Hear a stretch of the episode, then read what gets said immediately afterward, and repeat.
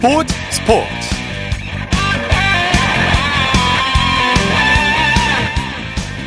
여러분 안녕하십니까? 아나운서 이창진입니다. 국내 프로축구 K리그 1 파이널 라운드가 오늘로 모두 끝이 났습니다. 올해는 그야말로 뜨거웠던 K리그 1이었죠. 40주년을 맞은 K리그는 역대 최대 규모의 관중몰이에 성공해 그야말로 흥행 돌풍을 일으켰는데요. 유료 관중 공식 집계를 시작한 이후 1, 2부를 합해 한 시즌 300만 관중 시대를 열었습니다. 이런 흥행 돌풍에 힘입어서 지난 시즌에 이어서 올 시즌에도 현대가 우승을 차지했고요. 승격팀 돌풍을 일으킨 광주FC가 구단 사상 최초로 아시아 축구 연맹 챔피언스리그행 티켓을 따내는 쾌거를 달성하기도 했습니다. 이 밖에도 K리그 역사에 남을 기록들이 쏟아졌는데요. 잠시 후 축구 전문 기자와 자세히 살펴보겠습니다. 일요일 스포츠 스포츠 먼저 프로배구 소식으로 시작합니다. 스포츠 동아의 강산 기자입니다. 안녕하세요. 네, 안녕하세요. 오늘 배구 경기장 분위기는 어땠습니까? 네, 오늘도 많은 배구 팬들이 체육관을 방문했습니다. 남자부 경기가 열린 안산에는 1,909명, 여자부 경기가 열린 장충체육관에는 3,227명이 방문했는데요. 네. 뭐 주말을 맞아서 현장을 찾은 많은 배구 팬들의 함성이 체육관을 뒤덮으면서 분위기를 더욱 뜨겁게 달궜습니다. 예. 먼저 남자부 경기부터 살펴보죠. 우리 카드가 OK 금융그룹을 꺾고 값진 승리를 거뒀네요. 그렇습니다. 남자부 경기에선 우리 카드가 OK금융그룹을 3대 2로 꺾고 2연승, 승점 27점으로 10승째를 거두고 단독 선두를 유지했고요. 네. OK금융그룹은 승점 1점을 추가하면서 22점, 3위로 올라섰습니다. 네. 우리카드가 그동안 유독 OK금융그룹의 약한 모습을 보였는데 오늘 서브에서 승부가 갈렸죠? 그렇죠. 우리카드는 올 시즌 앞선 두 차례 맞대결을 모두 패하면서 아쉬움을 남겼는데요. 오늘은 달랐습니다. 세트 스코어 2대1로 앞선 4세트를 듀스 끝에 28대 30으로 내주면서 흐름을 넘겨주는가 싶었지만 예. 5세트 15대 13 승리로 값진 승점을 따냈는데요. 특히 서브에서 6대 0의 우위가 크게 작용했죠. 5세트 12대 12 동점에서 마테이의 연속 서브 득점으로 매치 포인트에 도달한 게 결정적이었습니다. 네, 말씀하신 대로 마테이 선수가 오늘 원맨쇼를 펼쳤죠. 그렇습니다. 오늘 마테이가 서브 4개와 블로킹 2득점 포함 무려 42점을 올리면서 공격 성공률 55.38%를 마크했고요. 한성정이 16득점, 김지한이 14득점으로 활약했습니다. 네. 어, 우리카드 신영철 감독도 경기 후에 마테이의 강점인 서브가 결정적일 때 나왔다고 칭찬했습니다. 네. OK금융그룹은 범실이 많이 나왔어요. 그렇습니다. 레오가 38점을 올리면서 활약했지만 전체적인 경기를 봤을 때 5세트 범실이 결정적이었습니다. 범실 자체는 24개로 우리카드보다 3개만 많았지만 5세트 서브 범실 2개 포함 총 3개의 범실이 결국 승부를 갈랐습니다. 예. 여자부 경기 살펴보죠. 현대건설이 GS칼텍스를 완파했네요. 그렇습니다. 여자부 경기에선 현대건설이 GS칼텍스를 3대 0으로 꺾고 5연승, 승점 29점으로 선두 흥국생명을 한 점 차로 바짝 추격했고요. 3위 GS칼텍스는 2위 현대건설과 격차가 7점으로 벌어졌습니다. 네. 현대건설 선수들이 오늘 검은색 근조 리본을 달고 뛰었죠. 네, 경기 전에 안타까운 소식이 전해졌죠. 뭐 일찌감치 아시아 쿼터 위파이 선수가 부친상을 당해서 1일에 태국으로 출국을 했고요. 예. 오늘 경기에 앞서선 이영호 현대건설 구단 단장이 부친상을 당했습니다. 현대건설 선수들도 그 슬픔을 함께하면서 근조 리본을 달고 훈련과 경기에 임했습니다. 네. 오늘 경기에 모바와 슬벌 이두 선수, 두 외국인 선수의 맞대결이 관심을 모았죠. 네, 그렇습니다. 올 시즌 가장 강력한 화력을 보여주는 두 외국인 선수인데요. 모마가 실바에게 판정승을 거뒀습니다.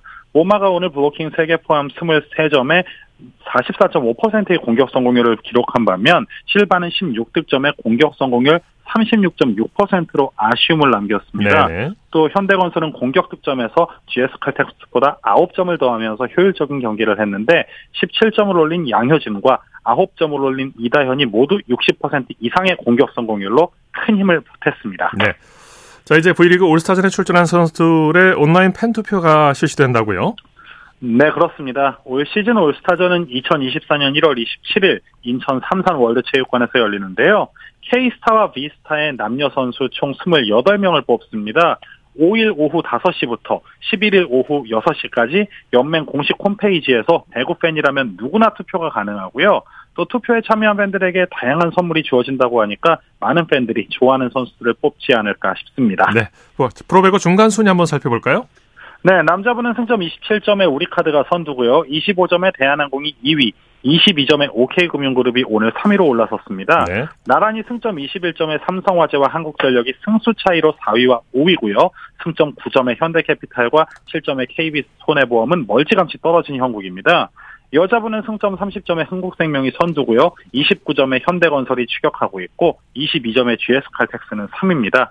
승점 17점의 정관장과 16점의 기업은행이 4위와 5위, 12점의 도로공사가 6위, 6점의 페퍼저축은행이 최하위인 10위입니다. 네, 소식 감사합니다. 고맙습니다. 프로배구 소식 스포츠 동아의 강산 기자와 함께했고요. 이어서 프로농구 소식 전해드립니다. 월간 점프볼의 최창환 취재팀장입니다. 안녕하세요. 예, 안녕하세요. 먼저 잠실로 가볼까요? SK가 정관장을 꺾고 3연패 탈출에 성공했네요. 네, SK가 85대 71로 승리하며 3연패에서 탈출했습니다. 전희철 감독 부임 후 최다 연패 위기에 놓였었는데 모처럼 화력을 발휘하며 홈팬들에게 승리를 안겼습니다. 네네. 반면 정관장은 어느덧 5연패에 빠졌습니다. 네네. 9승 9패에 머물러 5할 승률마저 무너질 위기에 놓였습니다. 네. 안영준과 워니 선수가 오늘 경기에서 펄펄 날았죠? 네, 안영준이 20점, 10리바운드로 전역 후 첫 더블 더블을 기록했는데요. 3점 슛은 8개 가운데 무려 6개를 성공시켰습니다. 예. 워니도 26점, 9리바운드로 승리에 기여했는데 4쿼터에 2점 슛 4개를 모두 넣는 등 12점, 3블록 슛을 기록하며 승부처를 지배했습니다. 네. 교체 멤버로 나선 김선형도 10점, 10어시스트로 올 시즌 두 번째 더블 더블을 기록했고요. 역대 일곱 번째 800스틸도 달성했습니다. 네. SK 전희철 감독 속이 뻥 뚫린다 이렇게 말했는데 그만큼 오늘 경기에 만족했다는 거겠죠? 그렇습니다. SK가 3연패에 빠진 기간 동안 모두 70점대 득점에 그쳤는데요. 이 기간 동안 3쿼터 평균 11.3점에 그칠 정도로 3쿼터 공격이 난조를 보였습니다. 예. 어, 전일철 감독도 경기 전까지만 해도 영상 분석을 계속해보며 웬만한 건 원인을 찾을 수 있는데 이 3쿼터 공격 난조는 진짜 못 찾겠다며 답답함을 토로했는데요. 네. 오늘만큼은 선수들이 마의 구간을 잘 넘어섰습니다. 어, 36대 40으로 맞이한 3쿼터에 22점을 넣으며 역전에 성공했고 이 기세를 몰아 승리까지 챙겼습니다. 예. 부산에서는 KCS가 삼성을 꺾고 시즌 첫 연승을 거뒀죠? 그렇습니다. 어, 2라운드가 막바지로 향하고 있는데 KCC의 첫 연승이 이제야 나왔다는 점을 좀 의아하게 생각하는 분들도 있을 텐데요. 네네. 예, 예 실화입니다. 예, KCC가 삼성의 77대 74로 승리하며 시즌 첫 2연승을 달렸습니다. 네. 어, KCC의 순위는 8위에 불과하지만 6위 정관장과의 승차를 한 경기로 줄이며 중위권 싸움에 가세할 채비를 마쳤습니다. 네네. 네, 반면 삼성은 8연패 탈출의 기쁨이 오래가지 않았습니다. 다시 4연패에 빠졌고 원정 21연패까지 기록하며 최하위 가스공사와의 승차가 없어졌습니다. 예. 자, KCC가 올 시즌 우승 후보로 꼽히는 이유가 장신 포워드 때문이라고 하는데 오늘 그 강점을 유감없이 발휘해줬죠. 예, 비시즌에 8박리인 최준용을 영입했고 NBA 하부리그인 G리그에서도 꽤 인지도가 높았던 알리제 존슨과 계약하며 화제를 모았었는데요. 네. 그동안 대표팀 차출, 부상 등으로 훈련 양이 부족했는데 경기를 거듭하며 점차 위력을 더하고 있는 모습입니다. 어, 최준용과 존슨은 속공이 가능한 장신 포워드라는 게 장점인데요. KCC는 이들을 앞세워 스피드가 약점인 삼성을 상대로 6개의 속공을 만들었습니다. 예. 어, 예, 송교창도 복귀 후 첫 두 자리 득점을 만들며 팀의 2연승에 기여했습니다. 어, 재밌는 비하인드 스토리가 있는데 예. 최준용이 FA 계약하며 이적할 당시에 그 SK에서 썼던 등번호 2번을 계속해서 사용하고 싶다면서. 네. 어, 송교창에게 등번호 양해를 좀 구했었다고 하더라고요. 예. 그래서 2번을 쓸 수 있게 해준 송교창에 보답하겠다고 했는데 어, 오늘 송교창에 물어보니 아직 선물을 못 받았다고 하더라고요. 예, 그렇군요. 본인도 다시 얘기하고 있다고 했는데 어, 최준용이 앞으로 송교창에게 등번호를 양보한 것에 대한 어떤 선물을 또 준비할지 궁금합니다. 예. 자, 삼성의 부진이 언제쯤이면 이 벗어날 수 있을까요? 계속되고 있는데. 아, 이게 쉽지 않은 미션입니다. 어, 삼성은 평균 76.5점으로 이 부분 최하위인데 1위 DB와 15점 이상 차이가 날 정도로 공격력이 떨어지는 모습을 보이고 있습니다. 예. 어, KCC를 상대로는 모처럼 3점 슛을 11개 성공했지만 속공은 한 개도 만들지 못했습니다. 네. 어, 설상가상으로 다가올 세 경기 상대가 상위 세 팀인 LG, DB, KT입니다. 어, 다음 주에도 삼성에게 식은 겨울이 계속해서 이어지지 않을까 싶습니다. 네. 자, 울산으로 가볼까요? 소노가 천적 현대모비스를 제압했네요. 그렇습니다. 소노의 전신이죠. 캐롯은 지난 시즌 현대모비스의 5승 1패 우위를 점했고 6강에서도 업셋을 일으키며 천적 관계를 형성한 바 있는데요. 올 시즌에도 1라운드에 이어 2라운드 맞대결 없이 승리했습니다. 예. 어, 소노는 현대모비스를 71대 66으로 꺾으며 4연승을 이어갔고요. 창단 후 처음으로 5할 승률에 올라서며 정관장과 공동 5위가 됐습니다. 네네. 어, 반면 현대모비스는 5할 승률이 무너지며 시즌 개막 후 처음으로 7위로 내려앉았습니다. 네. 소노는 아누아코 합류 효과를 제대로 보고 있는 것 같아요. 그렇습니다. 외국 선수 교체 후 7경기에서 5승을 따냈습니다. 오누아쿠는 현대모비스를 상대로도 22점, 14리바운드로 활약했는데요. 어, 최근 3경기 연속 20점 이상을 기록했던 프림도 13점으로 묶으며 팀 승리에 앞장섰습니다. 네. 어, 김성인 감독 역시 오누아쿠가 수비에서 중심을 잘 잡아준 덕분에 전술을 짜는 게 편하다고 할 정도로 오누아쿠의 적응력에 만족감을 표했습니다. 네네. 어, 오누아쿠가 골밑을 든든히 지켜준 덕분에 슈터들도 자신감을 갖고 3점슛을 던질 수 있었습니다. 어, 전반에만 9개의 3점슛을 터뜨리며 기선을 제압했고 이들 토대로 현대모비스를 제압하는 데 성공했습니다. 네네. 이번엔 여자 프로농구 살펴볼까요? 하나원 큐와 삼성생명이 시즌 두 번째 맞대결을 벌였는데 하나원 큐가 대승을 거뒀네요. 그렇습니다. 하나원 큐가 65대 44, 19점 차 완승을 거두며 1라운드 패배를 서력했습니다. 5위 하나원큐는 4경기 만에 홈 첫 승을 신고하며 4위 BNK와의 승차를 0.5경기로 줄였습니다. 예. 어, 반면 3위 삼성생명은 연패에 빠지며 공동 1위 그룹과의 승차가 3.5경기까지 벌어졌습니다. 네. 경기 내용 정리해 주시죠. 네, 3쿼터까지만 해도 접전이었는데 하나원큐가 4점 앞선 상황에서 시작된 4쿼터에 양 팀의 명암이 갈렸습니다. 네. 삼성생명이 4쿼터에만 7개의 실책을 범하며 단 6점에 그친 반면 하나원큐는 23점을 몰아넣으며 홈팬들에게 첫 승을 선사했습니다. 양인영이 16점 10리바운드로 더블 더블을 기록했고요. 신지현도 승부에 쐐기를 박는 3점 슛을 터뜨리는 등 13점 3리바운드 3어시스트로 활약하며 제 몫을 했습니다. 네. 어, 정예림도 지난 1일 우리은행전 무득점을 딛고 10점을 기록하며 힘을 보탰습니다. 네. 지난 시즌 최하위였던 하나원큐가 확실히 달라졌어요. 그렇습니다. 하나원큐가 지난 시즌에는 3승까지 20, 22경기가 걸렸는데 올 시즌은 9경기 만에 세 번째 승리를 따냈습니다. 예. 어, 비시즌에 베테랑 김정은을 영입하며 무너진 공수 밸런스를 끌어올리는 데 초점을 맞췄는데 어, 가장 눈에 띄는 변화는 수비입니다. 어, 최근 두 시즌 연속 평균 실점 최하위였는데 올 시즌은 63점 3실점으로 KB 우리은행에 이어 3위입니다. 네. 어, 꼴찌 탈출이 목표였는데 중위권에서 물고 물리는 순위 싸움이 이어지고 있는 덕분에 진지하게 플레이오프 경기까지 바라보고 있는 하나원큐입니다. 네. 자, 소식 감사합니다. 네, 감사합니다. 프로농구 소식 월간 샴푸볼의 최창환 취재팀장이었습니다.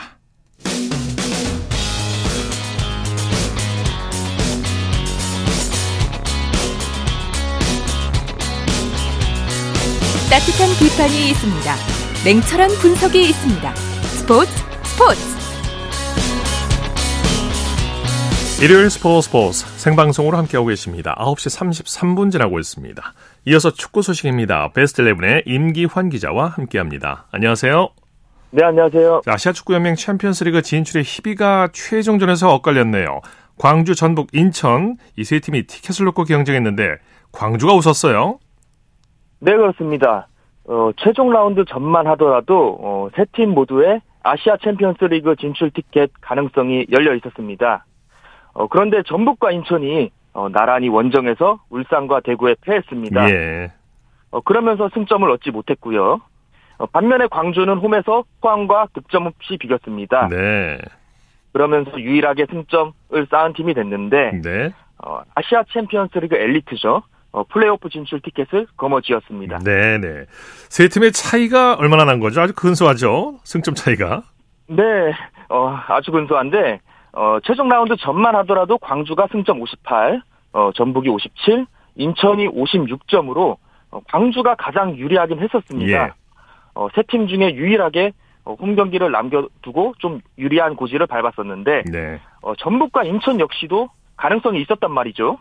어, 그렇지만 두 팀은 마지막 홈 경기에서 유종의 미를 노렸던 울산과 대구의 발목을 잡히고 말았습니다. 네. 어, 광주가 홈에서 포항의 공격을 무실점으로 막아냈고요.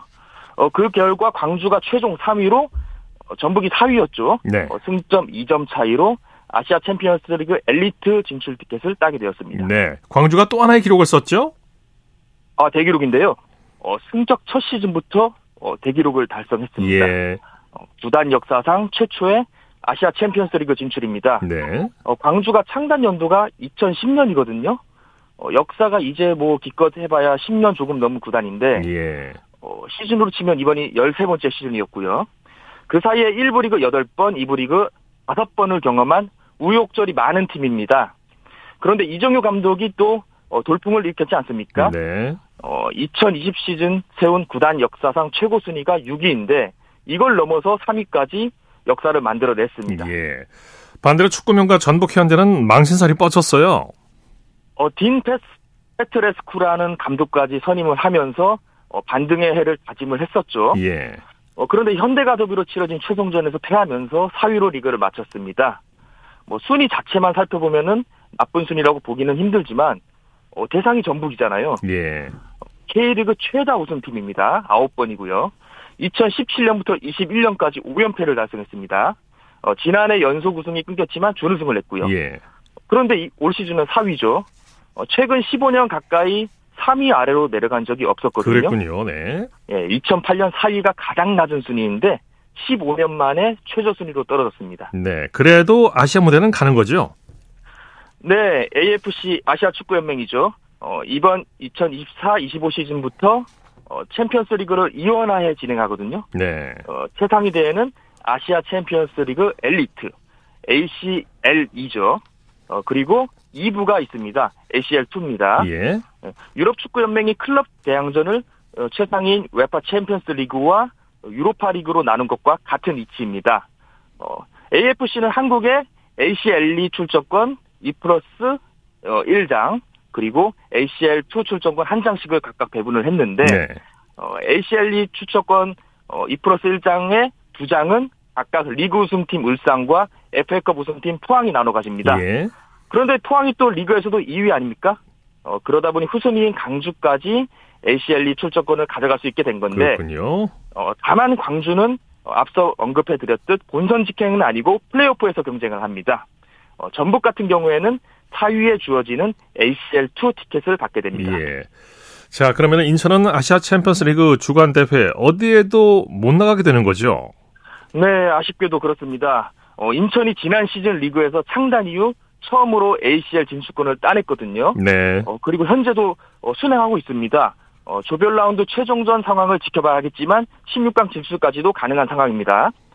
그런데 아무래도 올 시즌에는 리그와 ACL을 병행한 게 좀 부하가 걸렸던 것 같습니다. 네.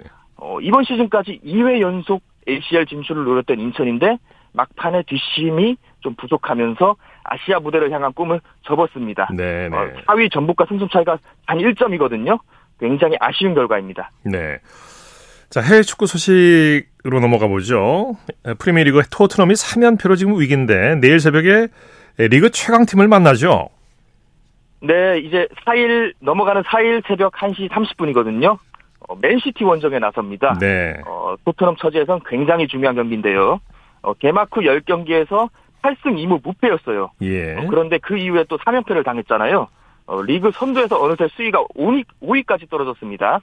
어, 첼시와의 라이벌전 1대4 대패, 울버햄턴, 빌라에 연패하면서 분위기가 굉장히 좋지 못한데 네. 또 하필 상태가 맨시티입니다. 네. 어, 이번 시즌 손흥민 선수와 함께 토트넘 공격을 주도했던 어, 미드필더 메디슨 선수가 부상으로 이탈을 했고요. 예. 그리고 이적과 동시에 어, 주전 수비수로 발돋움한 미카 판더벤 선수도 부상입니다. 네, 네. 여기에 그의 파트너인 로메로 선수도 퇴장 징계고요. 네. 어, 좀 총체적 난국에 빠졌다고 볼 수 있겠습니다. 네. 자, 그래도 손흥민 선수에게 기대를 걸어 봐야겠죠. 내일 새벽 경기. 뭐 어쨌거나 11월 A 매치에서 골맛을 어, 보지 않았습니까? 예. 어, 빌라전에서도 세 번 오프사이드 판정이 받기는 했지만 어, 득점에 가까운 상황을 연출을 했었고요. 예. 어, 또 하나 고무적인 부분. 손흥민 선수가 유독 맨시티만 만났다면 펄펄 날았다는 겁니다. 네. 손흥민 선수가 출전한 경기에서 토트넘이 어, 맨시티전에 9승 1무 7패로 오히려 앞섭니다. 그렇군요. 네. 네, 이 과정에서 7골 3도움을 터뜨렸고요. 어, 맨시티 킬러라는 별명까지 붙은 손흥민 선수인데 어, 이번에도 토트넘의 부진을 끌어낼 해결사로 비장할지 기대가 됩니다. 뭐 강팀이긴 하지만 이번에 연패를 꼭 끊어야 됩니다. 네네. 자 그리고 이강인 선수가 속한 파리 생제르맹이 르아보르와 경기를 치르고 있는데 이 경기에서 특별한 스토리가 만들어졌다고요? 네, 지금 진행 중인 경기인데요. 어, 파리 구단이 이강인 선수와 우리나라 팬들을 위한 특별한 이벤트를 마련했습니다. 예. 어, 바로 파리 선수들의 한글 이름이 새겨진 유니폼을 입고 뛰게 되었는데요. 어, 이미 뭐 지난 1일 어, 구단 홈페이지에 발표를 하긴 했습니다만 어, 배경은 이렇게 밝혔습니다. 네. 어, 이강인 선수 입단 이후에 우리 경기를 관람하는 한국 팬들이 많이 늘어났다. 어, 라면서 언급을 했었고요. 어, 파리 구단 역사상 한글 유니폼을 입고 경기를 하는 것은 이번이 처음입니다. 네. 소식 어. 여기까지 듣겠습니다. 네, 고맙습니다. 고맙습니다. 축구 소식 베스트 11의 임기환 기자였고요. 이어서 한 주간 이슈가 됐던 스포츠계 소식을 집중 분석해보는 최동호의 스포츠 칼럼 시간입니다.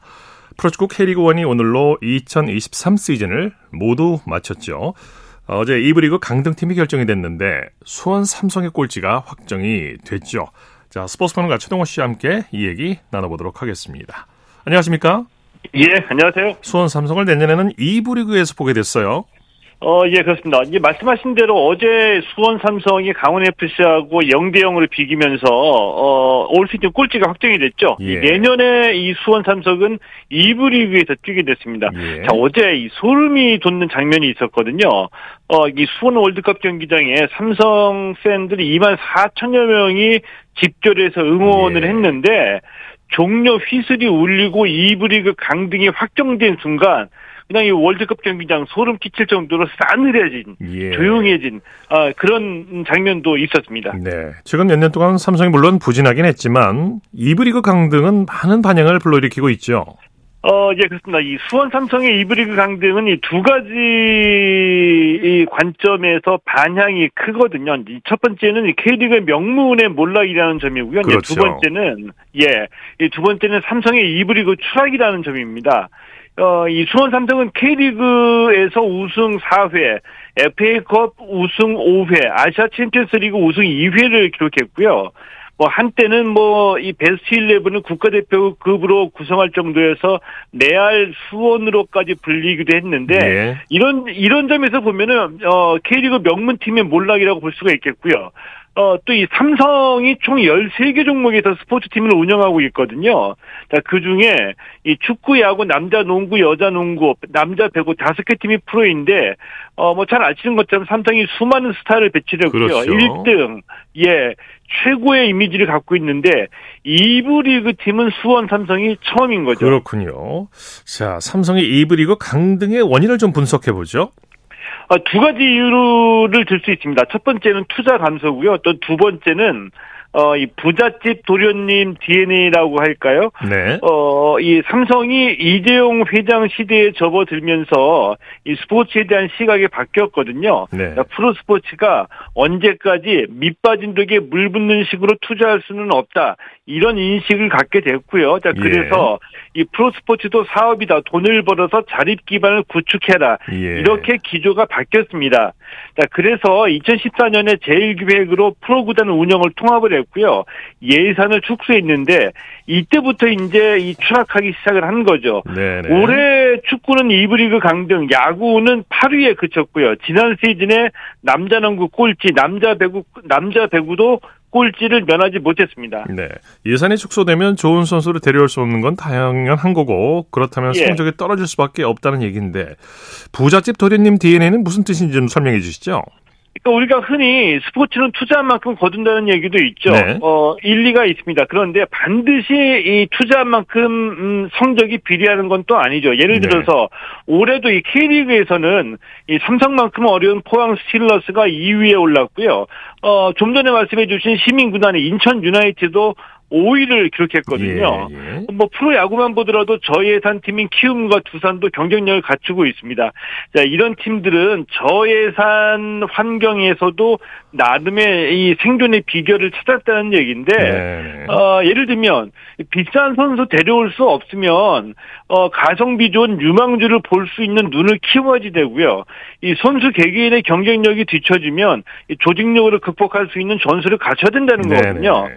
그런데 삼성은 아직도 예산이 없다, 돈이 없다라는 음. 이 수준에 머물러 있고 어 이 저환경 저예산 환경에 적응하지 못한 이 부잣집 도련님에 머물러 있다는 얘기입니다. 예, 그런 말씀이군요. 예. 자, 삼성 입장에서는 이 추락한 이미지를 다시 만회할 필요가 있을 텐데 투자를 다시 늘릴 가능성은 없을까요? 아, 네, 그럴 가능성은 좀 크지는 않아 보입니다. 왜냐하면은 예, 예산 축소가 일시적이고 특별한 사유였다면 다시 늘릴 수도 있겠지만 네네. 이 프로스포츠도 사업이고 자립구조 만들어야 된다. 이런 이 기조적인 변화이기 때문에 뭐 지금 당장 이 성적이 부진하다고 예산을 늘릴 것 같지는 않고요. 네. 장기적으로 보면 이 삼성의 인식 변화가 맞다고 보거든요. 네. 물론 이게 쉬운 일은 아닌데 하지만 이 프로스포츠 자체가 자생력을 갖는 방향으로 나아가는 게 이 프로스포츠의 발전이라고 볼 수도 있습니다. 네. 아까 부잣집 도린 DNA 비유도 해주셨고 결국 이것은 이제 프로스포츠의 자생력을 뜻한다고 할 수 있는데 예. 어, 프로구단 스스로가 수익 창출을 고민해야 된다 이런 얘기가 되겠죠. 어, 예, 그렇습니다. 그, 이전에는 얼마든지 지원해 줄 테니까 무조건 우승만 해라, 이런 식이었거든요. 예. 자, 이렇게 되면 목표는 우승이고, 자, 그래서 좋은 선수 데려오는 게 구단의 가장 큰 과제였습니다. 그런데 이렇게 되면 팬 서비스 신경 안 쓰게 되죠. 마케팅도 신경 안 쓰게 되고요. 그냥 우승만 하면 모든 게 해결되니까, 어, 마케팅이나 팬 서비스 신경 안 쓴다는 얘기죠. 네네. 또, 팬심과 다르게 준우승에도 감독을 자를 수가 있는 겁니다. 그런데 이 구단이 자립 기반을 갖추려면 돈이 나오는 데가 어, 팬이죠. 그렇죠. 팬이 시장이고 예 팬이 수익 창출의 원천이 되는 겁니다. 예. 때문에 팬 서비스 강화하고 마케팅도 해야지 되고 팬심을 살펴야 되게 변할 수밖에 없는 거죠. 프로스포츠니까요. 네. 예, 아시아 쿼터 도입도 크게 보면 시장 개척에 의미가 있는 거거든요. 자립 기반을 확보하는 거고요. 네. 때문에 물론 이제 이 쉽지 않은 일이라는 건 잘 알고 있는데 이 프로스포츠가 자립 기반을 만들기 위해서 노력하는 것이 이런 의미로 보면은 이 프로스포츠가 발전하는 것이다 이렇게 볼 수 있는 거죠. 네. 말씀 감사합니다. 예, 고맙습니다. 최동호의 스포츠 칼럼 스포츠 평론가 최동호 씨였습니다. 쳤다 하면 홈런이고 슛 골이고 각본 없는 한편의 드라마 그것이 바로 그것이 바로 손에 잡힌 우승 트로피 목에 걸린 그 배달 너와 내가 하나 되는 그것이 바로 그것이 바로 그것이 바로 꿈꾸던 스포츠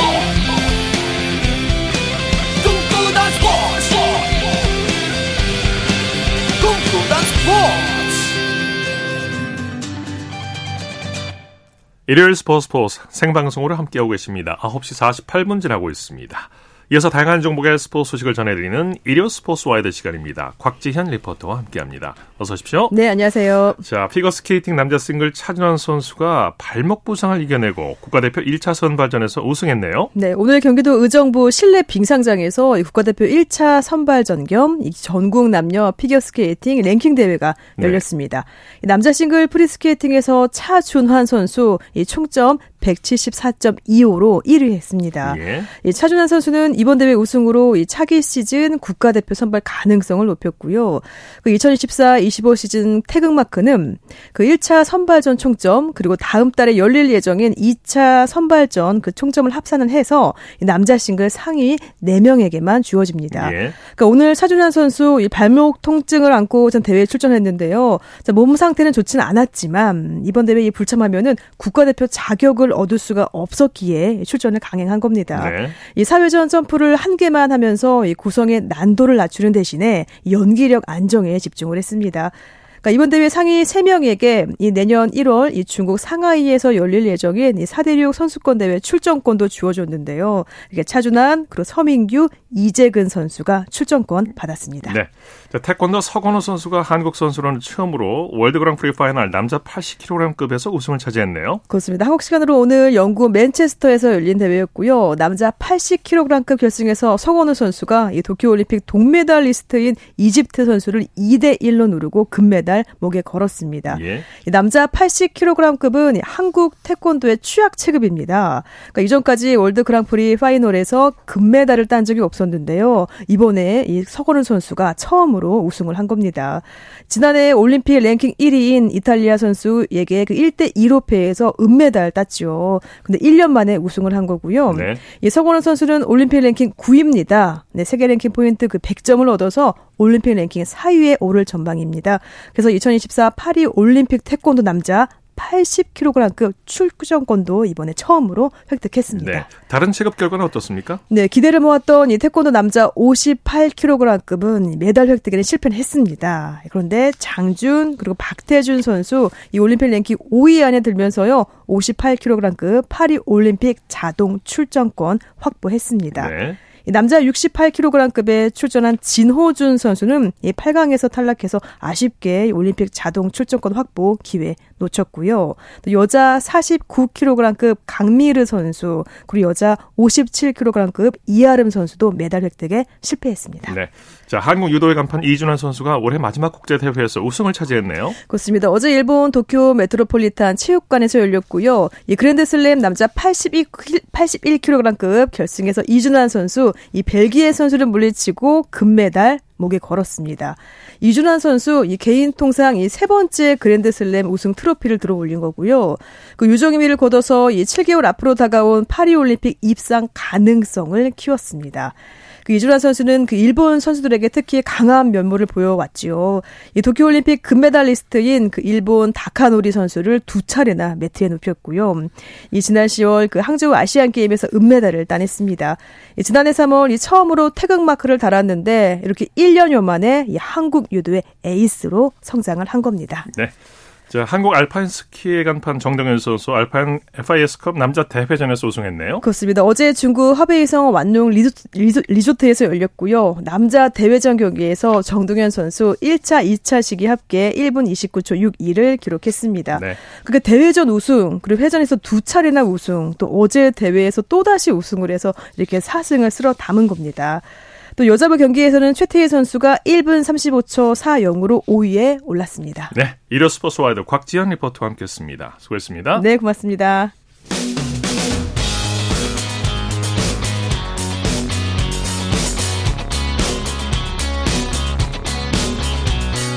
따뜻한 비판이 있습니다. 냉철한 분석이 있습니다. 스포츠 스포츠 이어서 골프 소식 전해드리겠습니다. 이데일리의 주미희 기자와 함께합니다. 안녕하세요. 네, 안녕하세요. 자, 이번 주 골프계는 골프 황제 타이거 우즈의 복귀전으로 큰 관심을 모았는데 히어로 월드 챌린지 3라운드까지 경기를 치렀는데 우즈의 스코어는 뭐 이렇게 썩 좋질 않았지만 긍정적인 부분이 많았죠.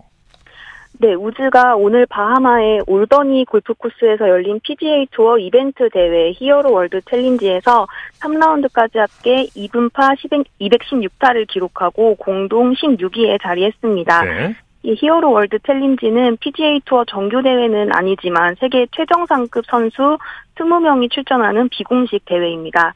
우즈는 4월 마스터스에서 기권한 뒤 발목 재수술을 받았고 이후 8개월 만에 이번 대회를 통해 복귀전을 치르고 있는데요. 오늘 무려 370야드에 육박하는 장타를 선보였고 어제부터 연이틀 언더파 스코어를 적어내면서 72홀 완주 기대감을 키우고 있습니다. 예. 뭐 우승 경쟁은 쉽지 않아졌지만 내년 시즌에는 아주 청신호가 커졌다는 평가가 많죠. 네, 3라운드까지 16언더파로 단독 선두를 달리는 스코티 셰플러와 16타 차이가 나는 만큼 우승은 불가능하지만 골프에 대한 열의는 강합니다. 우즈는 대회에 앞서 열린 공식 기자회견에서 여전히 우승할 수 있다고 생각한다면서 언젠가 우승할 수 없는 날이 온다면 골프를 떠나겠다고 말했고요. 네. 또 내년에는 한 달에 한 번씩 대회에 출전하는 걸 목표로 삼고 있다고 밝혔는데요.